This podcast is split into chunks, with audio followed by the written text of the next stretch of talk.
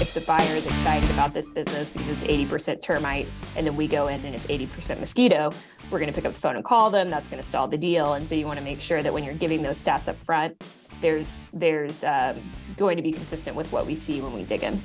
This is the PMP Industry Insider Podcast. Hello, um, everyone. Welcome out to another episode of the PMP Industry Insider Podcast, where we take a look at what is changing in the industry and take it to the front lines for those that are driving those changes.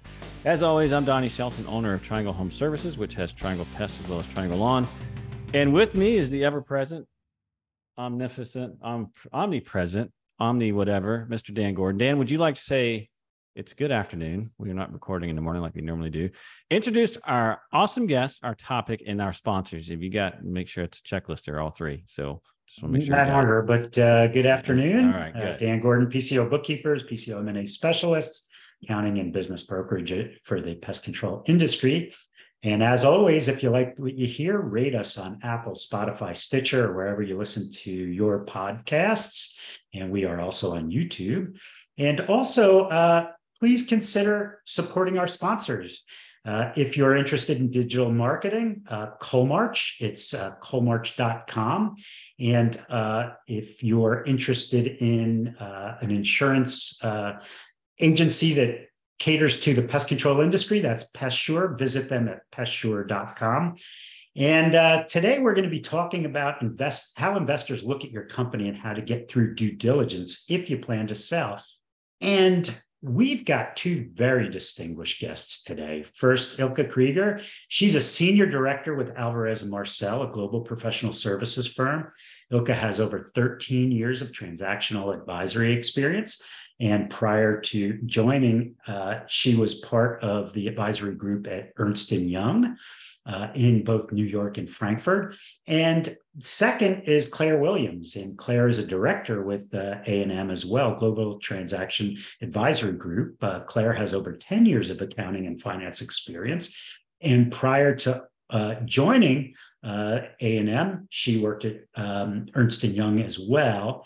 And like Ilka, she focuses on business segment services, including pest control, where both have worked on 40 plus deals in the past three years. And I first met these two women in one of the deals that we did for one of the larger PE backed buyers. And over the past few years, we've worked on several deals together and we've been on opposite sides of the table, each advocating for our own clients and sometimes debating over certain adjustments. But I absolutely have the utmost respect for both of these women and the way that they play the game. So, uh, welcome. Thank you, Dan. It's a pleasure to be here. Yes, thank Yeah. you. Great to be on the podcast. Yeah. So, so let's uh, talk about. Um, I think. Well, let's jump right in. I think one of the most important questions we can ask from a professional due diligence team is what does the anatomy of a deal look like? Walk us through from beginning to end and what, you know, the good, the bad, the ugly, what people can expect. Yeah, absolutely. So when when someone's looking to sell their company, they're obviously going to need a buyer, and most often that buyer is going to hire someone like us to perform financial due diligence. So the reason they're going to do that is they want someone to dive into the financials, confirm that financial health and performance of the company before they buy it. Uh, and it's even better if they can find someone to do that diligence who has expertise in the industry. So, you know, as a seller, you don't want an accounting person looking at your business from the wrong lens. You want someone who's going to ask the right questions and, and kind of know how to analyze your business. For example, you wouldn't want someone who's, let's say, looking at chemical costs or labor trends, but doesn't understand how that may shift if you're more of a termite company versus more of a general pest company. Um, all that helps us to really that maintain that good rapport. If you're trying to sell your business, just get you comfortable with the process. And with that in mind, it can give you kind of a quick overview of what that process looks like. So we'll typically send over, as, as Dan's all too familiar, a request list. This is a pretty standard one that Ilk is going to talk about at some point, you know, how that kind of evolves. But, you know, it starts out with our list of, hey, here are the things we're looking for. A lot of those are going to be standard extracts from your PestPac or your pest route system, or maybe out of your general ledger, uh, whether that be QuickBooks or something else. We'll gather that data, we'll process it as you give it to us, and all of that will go into this agenda that we're going to prepare. We'll send that to you in advance. It's going to be questions about some of the operational sides of your business and then looking at your financial piece as well. We'll send that, you'll have a couple of days to mull over it, and then we'll schedule a call with you we'll go through all of that in detail during a call, and then we'll have a week or so of follow ups, and that pretty much wraps up the financial diligence process, you know, from a seller's perspective. Now, the buyer may do other types of work streams, like they may take advantage of our integrated approach and hire us to do things like tax diligence or IT diligence or other operational stuff. But usually the financial piece is going to start the process because it typically takes the longest. So hang on. Claire, you made that sound so easy. No, I've I've done this a couple easy. times, and let me just say the reality here. This is butt pain. Okay, I mean this is hard stuff. it's like, oh yeah, I'm just gonna send over a sheet, and yeah, like I I have personally done this a few times, and I just remember being completely overwhelmed when I looked at the sheet, and some of the data I didn't even know how to get it. You know, and so can you just walk through like, okay, yeah, I know it's sales, but just what are some things that are on this list and what makes it easy for you guys to view it? Because one of the things that dan said that i was going to give him a hard time but i gave him a pass on at the beginning he says if you decide to sell your business everyone's going to sell at some point right? So it's just like well if if if i already know what's coming and then i can kind of structure the business or my financials such that it makes this process easy i would imagine you guys are going to want to see it in this because it's easy to evaluate the business and that, it- it- it- even if you're not looking to sell right now that would benefit you as an owner as well. So what kind of things are on this list that that you guys are really looking at that that's really important in your mind? Yeah, absolutely. So it's it's the starts with the financials, the monthly financial data, monthly P&L, monthly balance sheet. That's the core first thing we always want. The second thing is going to be revenue by month by service code. So your monthly revenue for your quarterly pest program, for your monthly pest program, for your annual termite renewals, things like that. That's all going to be direct exports out of your system. QuickBooks, for example, on the general ledger side, that's going to be your trial balance, or it'll be something out of your PestPac, your PestRoutes, or whatever system you may be using. Those are the basics, and then the details kind of go from there. Like we're going to ask for uh, an estimate of what your dollar amount of inventory is that you have on hand on average. It doesn't have to be an exact amount. But you can say, hey, roughly, I usually have about $15,000 worth of product in the office. But the biggest thing that we want you know your listeners understand is if there is something that's overwhelming our you know emails and phone numbers are on that list. Just pick up the, the phone and give us a call or shoot us an email and say hey let's talk through this because i'm not sure i understand what you're asking for. We also don't want a seller to ever spend 10 days creating a report for us or even five hours or two hours you know we're looking for things that are quick and easy and if it's not quick or easy let's talk about it and figure out a way that we can get 80% of what we need with minimal effort on on a seller side That's exactly right. I think we we want to make sure that communication here is key, right? So, and the communication is with both with our client and the sell side to really ensure that if there's a question to a request, and we often have that when we think about our process, we have a kickoff call usually that's with us, our client, the sellers. But we walk them through the process, we walk them through what's needed, we walk them through the information request list, and then we offer up further calls that, like Claire said, you don't want to redo and reinvent the wheel. We typically work with what you have and then everything else we discuss over the phone and see where we can find a solution. Um, what is the value or what, what are the potential outcomes of, of your work going through this? What, what can happen, good, bad, ugly? Yeah, I mean, I think then the three main areas of value is most importantly, the financial should reflect the accurate picture of the company's operating performance, right? And that includes, for example, the currents, uh, the recurrence of the profits. So looking into do you have more residential, more commercial customers, the service types you're offering, pests, rodent, termites, whatnot. And then there's other things you want to consider as a as a buyer, and these include, for example, the fleet aging, right? How many vehicles do you have? How aged are they? How is your employee turnover? How many stops per route do you make per day? So really finding areas for potential synergy and also other commitments such as legal disputes and so on. From an outcome perspective, I think the main outcome we do is to help our client to make the investment decision to buy or not, to help them substantiate the long-term investment thesis, and then as, as I just said, to identify opportunities and to avoid any surprises post-close. So I'm going to go off script already, but uh, we've had discussions about revenue recognition, which is kind of interesting, right? So, the in the industry, one of the trends is to bill monthly and perform quarterly pest control or something thereabouts. and that always seems to be a sticking point. Can you explain how you look at that and uh, how that all fits into the picture? Sure. I mean, I think we have to uh, differentiate between the different services, right? So I think the biggest one when we when we think about revenue recognition and, and issues and things we find in diligence is termites, right? So when we talk about prepayments, if someone prepays for the year, a lot of buyers would recognize the revenue at the time when they receive the cash. Under GAAP, it's required that you recognize the revenue when the service is performed. Now, for termites, for example, you usually have a once a year, you know, service you perform or you have certain follow-ups or the warranty periods so all these things need to be taken into account when determining how to recognize the revenue and very similar with pest control right you can offer a monthly service then recognizing it on a monthly basis is in accordance to GAAP.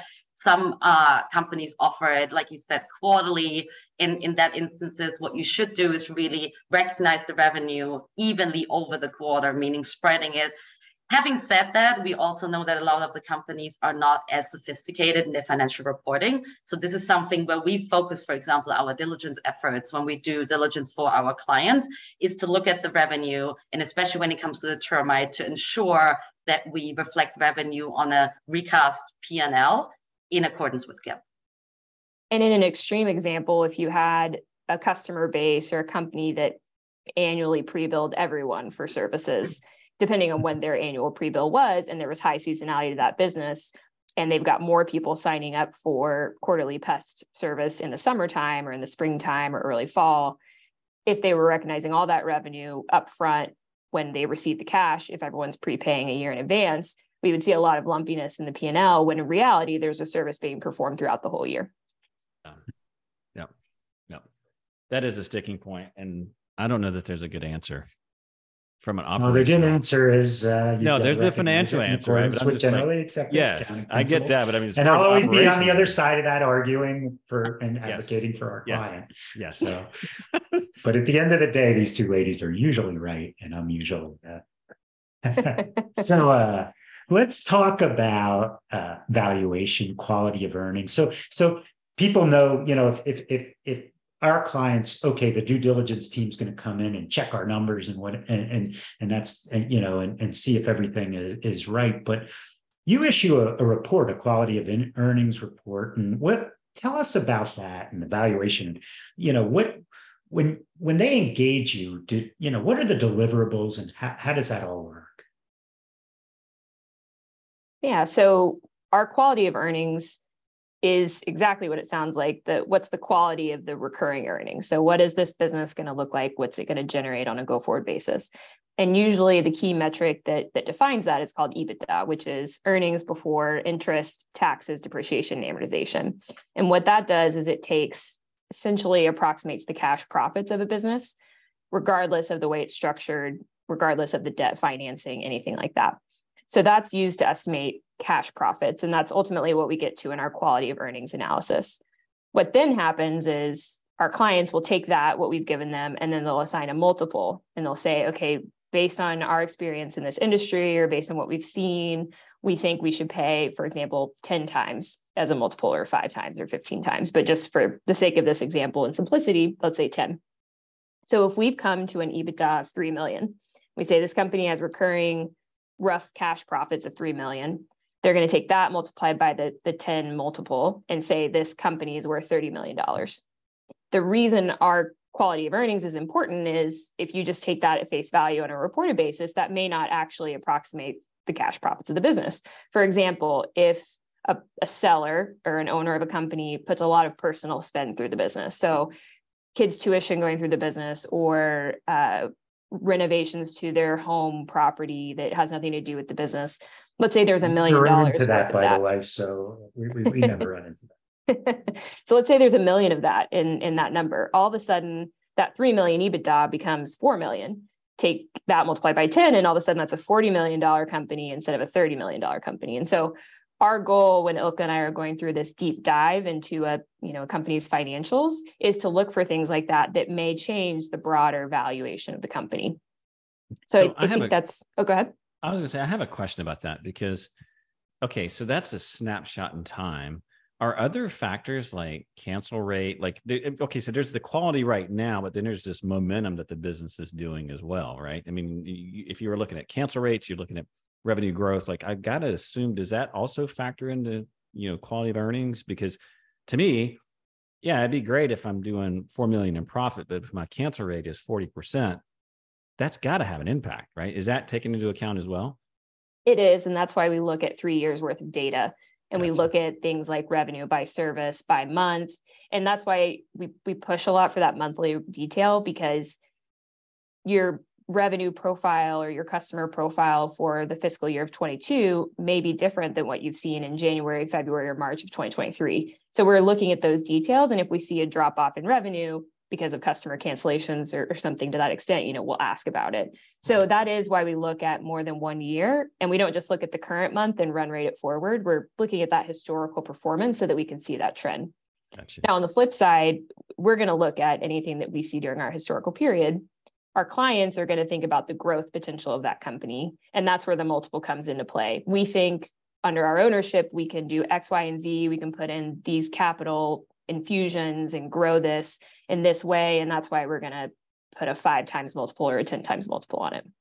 Gotcha. That's usually how we summarize in our when you think about the outcome, right? There's usually a QE table, and then what we have uh, underneath it is what we call an other considerations table, and that's exactly where these items um, will show up. Similar to that, if we see that the maintenance expense is lower than the industry standards, it's something where we probably wouldn't really adjust for it, but we would call it out to our client and say, hey, you know, typically we see X in the industry, they are X percentage below that just for your interest, there might be some sort of you know maintenance uh, backlog. Gotcha. Where do you get the industry data? Is it just your experience because you've done a, a number of transactions, or is there you go to Robert Morris, you go to our study? Where where do you get that? Then I'd say the mo- most of it is from our experience. I mean, we've been in the industry for quite a while. We've done uh, by now, I think, 50 plus deals or so.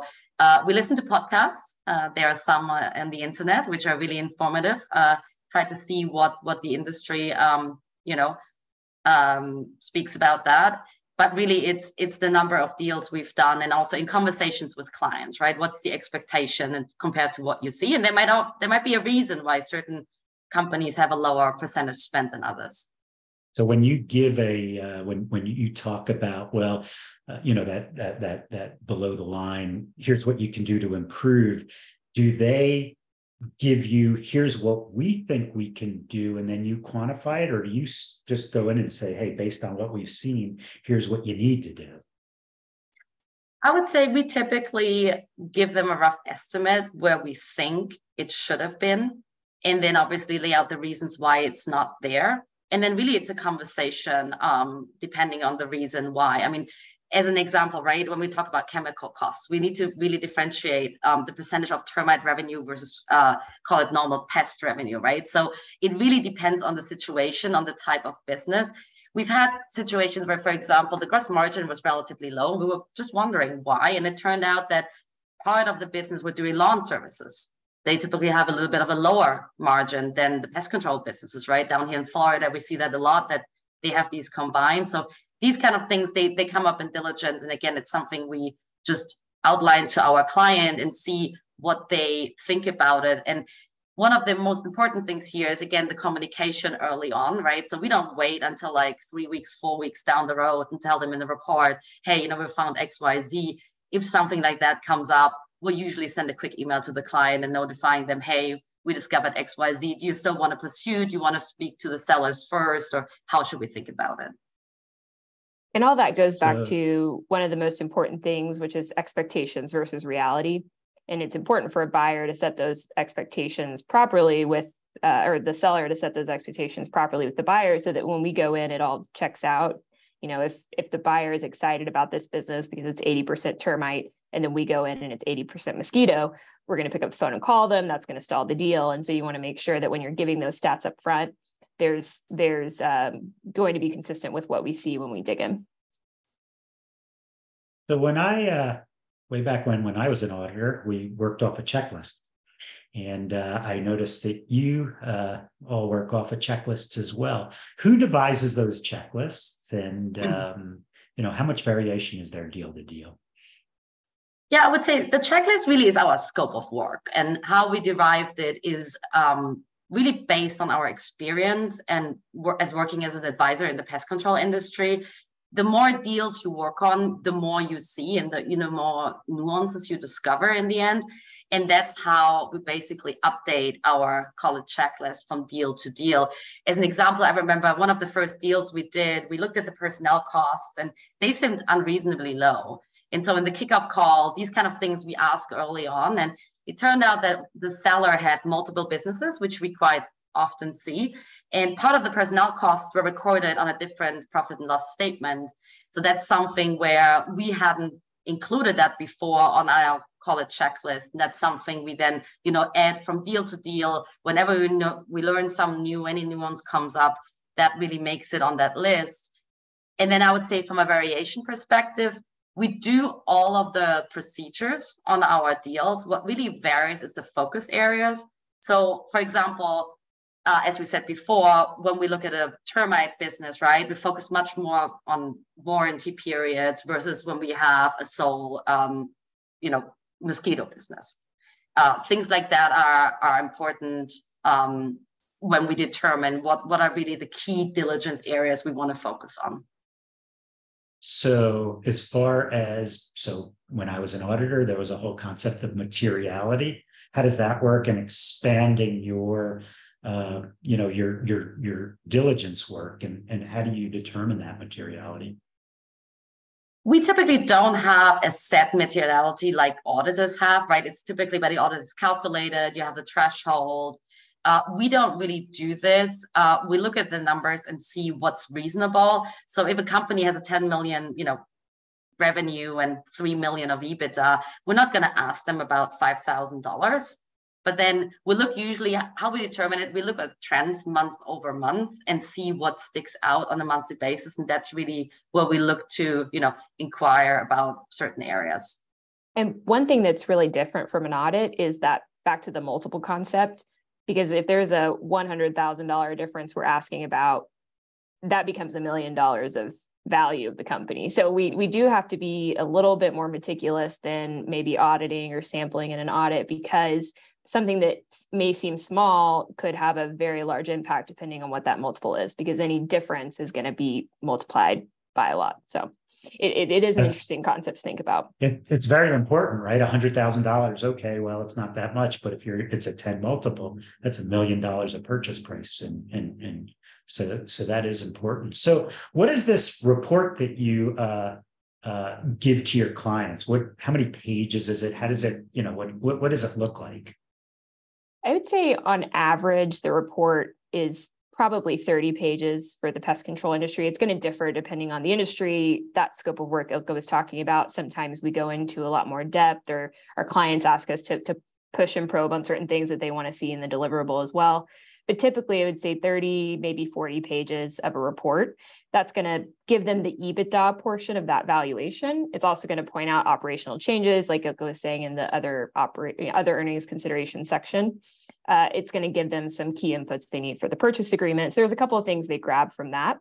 But in addition to the report, we also give them an Excel data book. And that is really where a lot more value can come from. You know, obviously the key findings are important. We're going to have conversations about those throughout the deal, as Ilka mentioned. But the data book can often give a buyer a template for how to monitor performance going forward. So it's got the monthly recast P&L in it. It's got the monthly revenue by service code. It's got all these schedules in it that they can then use going forward and populate with the future months post acquisition. And that can be a really helpful tool. And it, it, just shows how somebody like us three or four years from now may look at that business and how they want to you know, monitor and track those things. And if you, uh, you know, obviously you present the data, do, do any of your clients ask you for conclusions or no, that we just, you give them the data, do they ever say, well, what do you think? Yeah, so the conclusions are in the report. We'll write basically the, the, the findings that we have and what that means to EBITDA, what that means to the analysis, what that may mean to their investment decision.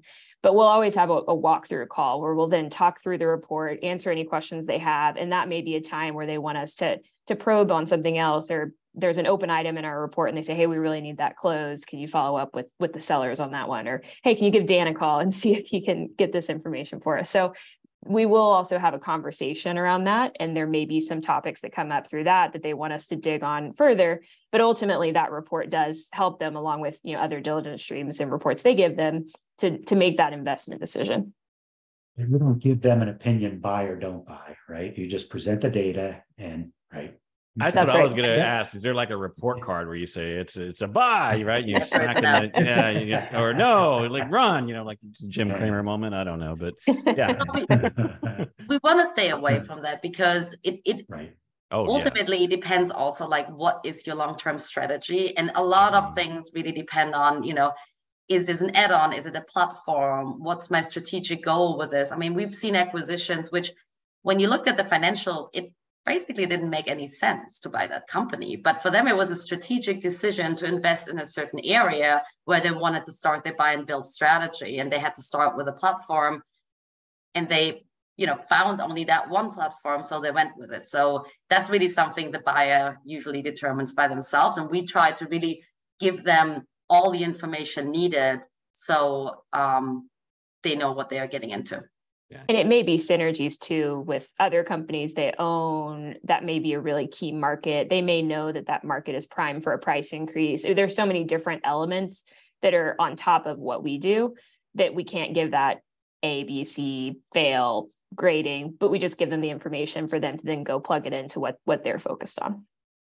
So, in your experience, what does a top notch, best in class pest control company look like? Well, I would say a top notch seller really understands their business. And what I mean by that is not just operationally, but really also the underlying financials on the profitability. Um, they should be prepared. So sometimes it's helpful if they involve some outside help, like your company, then, where um, it's easier for them to, you know, walk through the steps they need to um, in order for the preparation before we come in from the from the buy side the other most uh, important thing is is with regards to the requests like we said before typically we send an information request list uh, and give them about a week or two however long they need to prepare the data. That data is obviously key uh, to being good quality and really determines the length and the complexity of the diligence work we then do. Um, so financial reporting the quality is is really key for us and then another thing which is super helpful is if they use the industry specific ERP systems like PestPac and PestRoutes, that, that really facilitates the data exchange for us. We've had a lot of situations where the uh, sellers would grant us remote access to the systems. So we can actually go in and download most of the reports ourselves. That saves them the time and we know what we get. Um, so that that really are, I'd say, the, the key areas. So when you say someone just, understands the financials, you mean like the drivers of the financials for the business or you more just like they understand what the business is doing does that does that make sense what i'm asking because 100% kind of yeah really the yeah. the drivers of the financials right i mean for yeah. example um, there is a difference in profitability when you look at termite versus mosquito versus pest right so the composition of revenue really determines the profitability and right. knowing what has happened in the business like claire said before we're looking at three years so if we've had situations where um, a buyer wasn't sure about what had happened last year because the accountant they were using had changed. So it was very difficult to get to answers why certain things changed, whether revenue went up or down, or fluctuations in gross margin. So this is really the things where when we think about our management meeting, we, we hold with them, we send them an Excel pack and we ask question, why did gross margin increase? What was the other income in this month. So this is really the the preparation we we look for that they know what happened in these months for us to then determine should this be a recurring you know part of ebitda or should we adjust it out? Yeah, yeah. so if they if if they change accountants twice during the three years is that a red flag or is that just what uh, what do you make of that? Or or even changing accountants where you can't pull the information because that firm is not available. What, what, what you know, what, what kind of conclusions do you draw from that?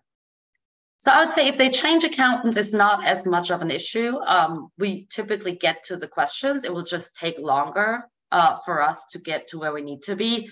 If there's really no historical data other than call it the last 12 months, that's something where we go back to our clients and tell them, look, I mean, it's a snapshot in time, it's a year. When we think about COVID, right? If you take one of the COVID years, a lot of pest control companies skyrocketed their revenues, right? When we think about the Hamptons, everyone stayed home.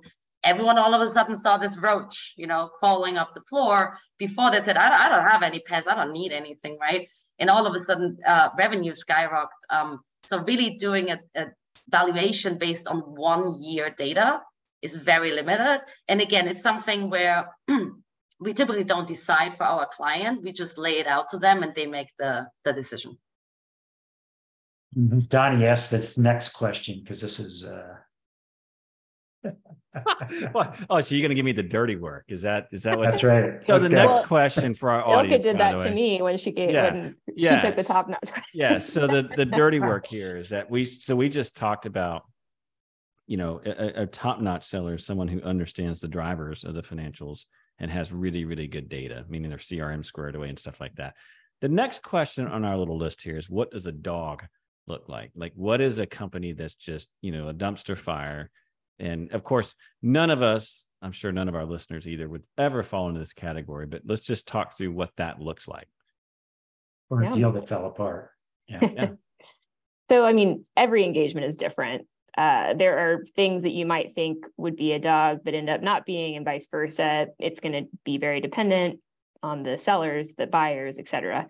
That being said, here are some of the, the challenges we experience and, and how to avoid falling into those. So, the first one, which is a little bit of a joke, but you know, don't sign a, a, a letter of intent and then decide to take a month long vacation. that happens like more often than than you would think. Um, Uh-huh. and maybe i you know made the- it we're great yeah. We just had that. like I signed it. I'm gonna get that money. I'm smooth sailing. I'm gonna go spend some of it. You know, Yeah, hang around yeah. for a little bit, go through the process. You know, know know what that looks like. Um, maybe give your external accountant a call if you use one. Make sure they're going to be around or someone from their office, um, because you know the longer it takes for a process to start, the deal fatigue is just going to set in so much faster. So if we can do the kickoff and start getting the data quickly, it will be less painful for for the sellers, which will be good. Um, you know, to the extent it starts to drag on and we send all our follow up emails, they start to get irritated by us. You know, it's a, it's a whole process. And so if if you don't go on vacation and you're around, that's that's a big plus. Um, so that's one. I would say the the biggest thing from a financial perspective is that you've done monthly bank reconciliations, and and I'll explain a little bit why that's important. You know, what that does is it says the bank, this third party institution, has given us these statements. They've represented what your cash receipts and your cash disbursements were. You doing the bank rec helps ensure that both of those receipts and disbursements are somewhere in your financials.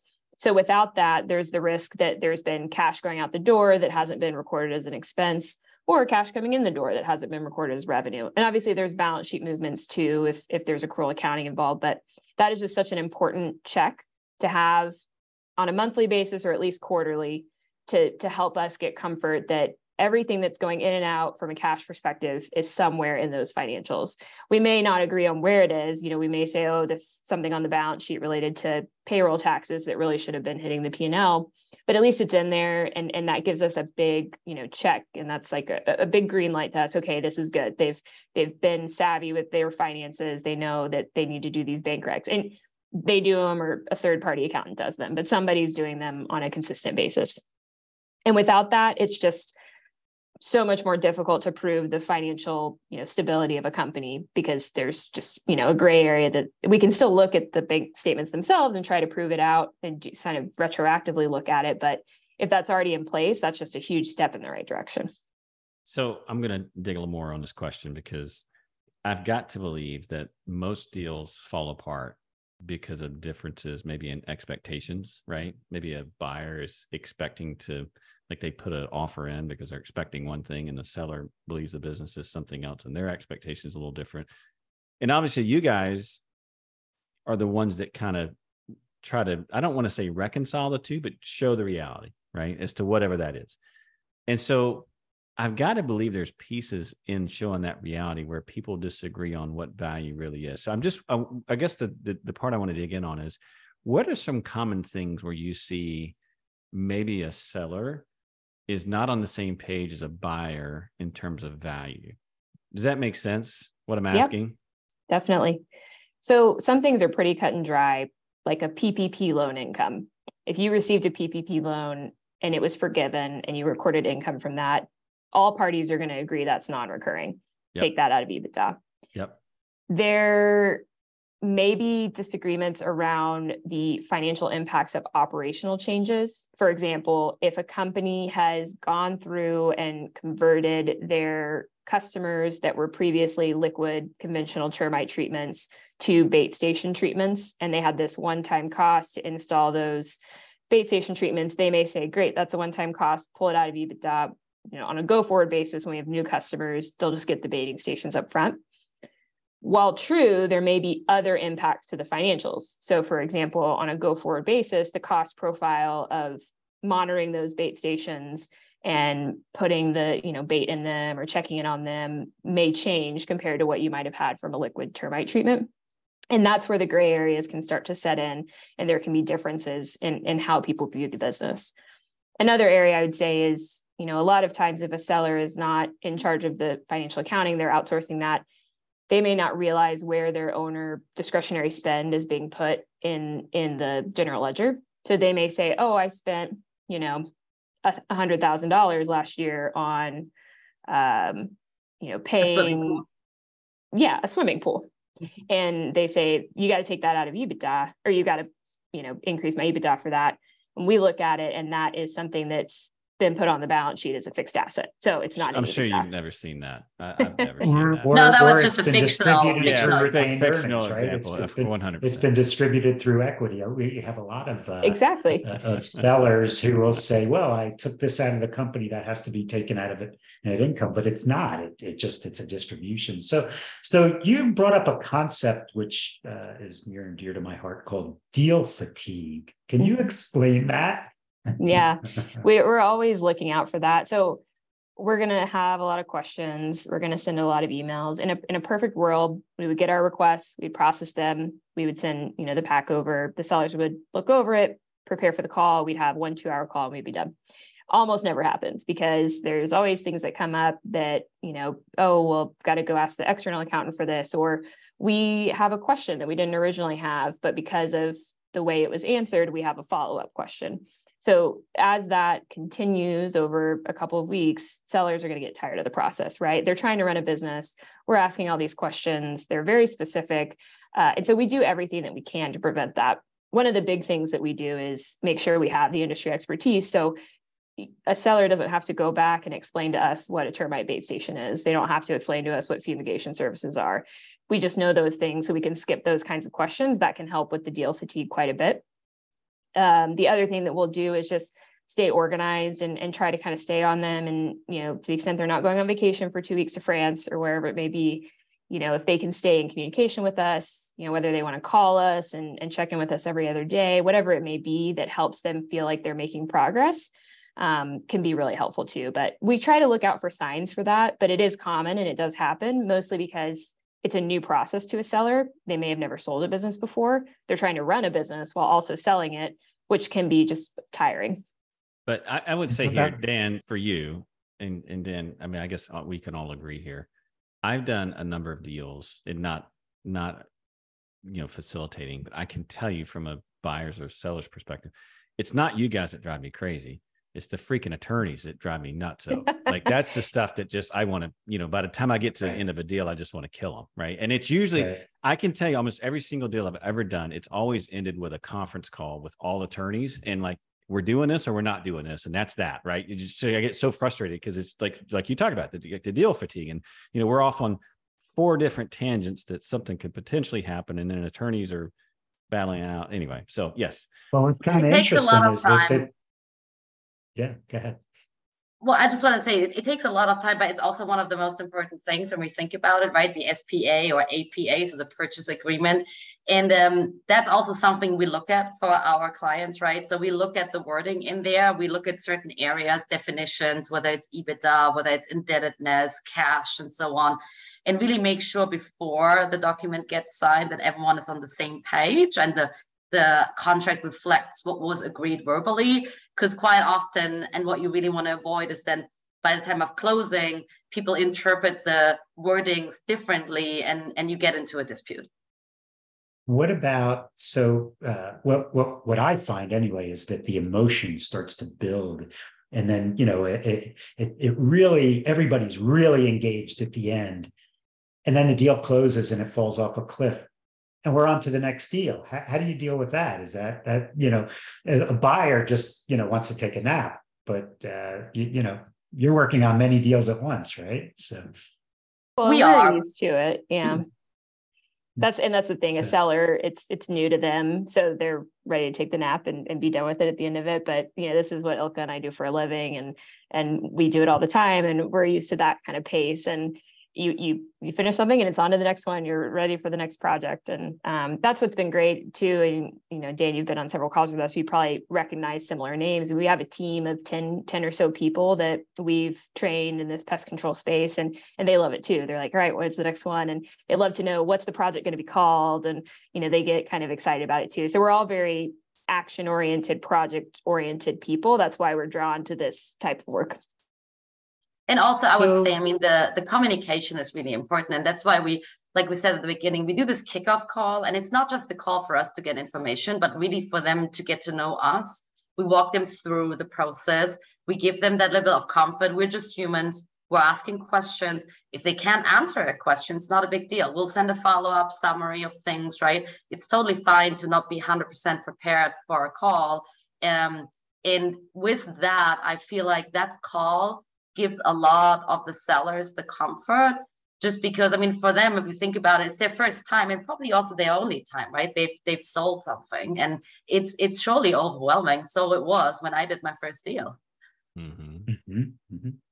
so so tell us about uh, when a company should hire somebody like you or bring the due diligence in-house? Is it a matter of expertise? Is it the size of the deal? What you know we we work with a bunch of strategics that uh, you know that, that that have their own teams that know the business real well. We work with a bunch of private equity firms who really don't know the industry that well and probably rely on consultants like you. What when's the best time to to to bring it in-house? And what kind of expertise do you need to do that yeah, I'd say it's really a cost versus benefit situation, right? When, when we think about if you buy a house, right, you can do the inspection yourself. You can look around and try and see if there's any upside or any, you know, problems with the house. But then if you hire someone who does this on a daily basis, they are very likely in a shorter time period find everything you'd want to know. The other question is really do you have internal resources available? They're obviously cheaper um, but do you have these internal uh, resources available who will do the deal in the same time, you know, as a third party would do it, would ask the right question and really find the key deal issues? And that really depends on, like you said, what kind of buyer or seller is out there. They might or might not have these resources. Um, what I'd always say is like, what you should avoid is to save on the fees and overpay ultimately on the purchase price, right? It's kind of the better safe than sorry question. Um, where I'd say if it's a really small business, call it less than a million in revenue, your exposure, just because of the size from a valuation perspective, is not as big. But think about it, like Claire said before, EBITDA times 10, that's what you're paying. So how is that standing in relation to the fees you're actually paying for for diligence. I'd say it's like an accountant justifying their fees. Wouldn't you say that, Dan? Uh, I, no, I, thought I did a pretty good job with it, though. I no, I thought you, I thought you did a great job with it. As, as you know, usually we're on opposite sides, but this time we're on the same side. But uh, so, so that, that's an interesting. So a lot of these uh, PE firms and even the strategics on the bigger deals, they'll bring in a big four accounting firm or a second tier accounting firm what is it that a&M offers over an accounting firm in terms of the diligence? I mean, both of you, I think both of you are CPAs, right? So, so what is it that, um, you know, what is it that, that, that Alvarez Marsal offers as opposed to a EY or a Deloitte or somebody like that? Yeah. So, so everyone in our financial diligence group that, that does what Ilka and I do has an accounting background. But Alvarez and Marsal operates differently because we have this operational heritage to our company. So because of that, we're we're very results action oriented. You know, we, we move quickly, we pick up the phone, we call, we have the ability to put ourselves in our client's shoes. So rather than just churn and burn a Q of U report, spit it out, send it, move on to the next, we're thinking, what's their investment thesis? We'll ask those questions up front. What what matters to you about this business? What are you excited about? What are you concerned about? And then we'll take that and tailor our approach based on that, make sure we're communicating if any of those things come up seeming to be different or if there's red flags as a result.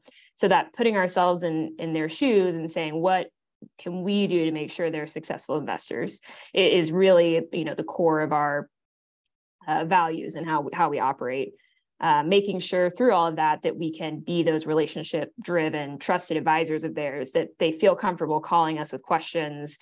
They feel comfortable asking our opinion for things. You know they just see us as a as a partnership rather than just an advisor that checks the box sends them what they need for their investment committee and, and moves on. So we try to stay integrated. To ilka's point we're we're reading the purchase agreements. We go all the way through the very end of the deal. We check in with them just to make sure everything is going smoothly. We want to know if something doesn't work out why it didn't work out you know we check in on the portfolios post transaction hey a year from now you bought this company a year ago. How's it doing? What does that inform about your investment thesis going forward? Um, so all of that you know is kind of at the core of a&m and then specific to pest control ilka and i you know we lead this senior led consistent team that has this just deep subject matter expertise. Everyone on our team has done at least five some you know dozens of, of pest control deals so that they have that baseline knowledge and then Ilka or I are, are going to be on every call. So we're not going to leave it to somebody who's just one year out of college to lead the whole thing.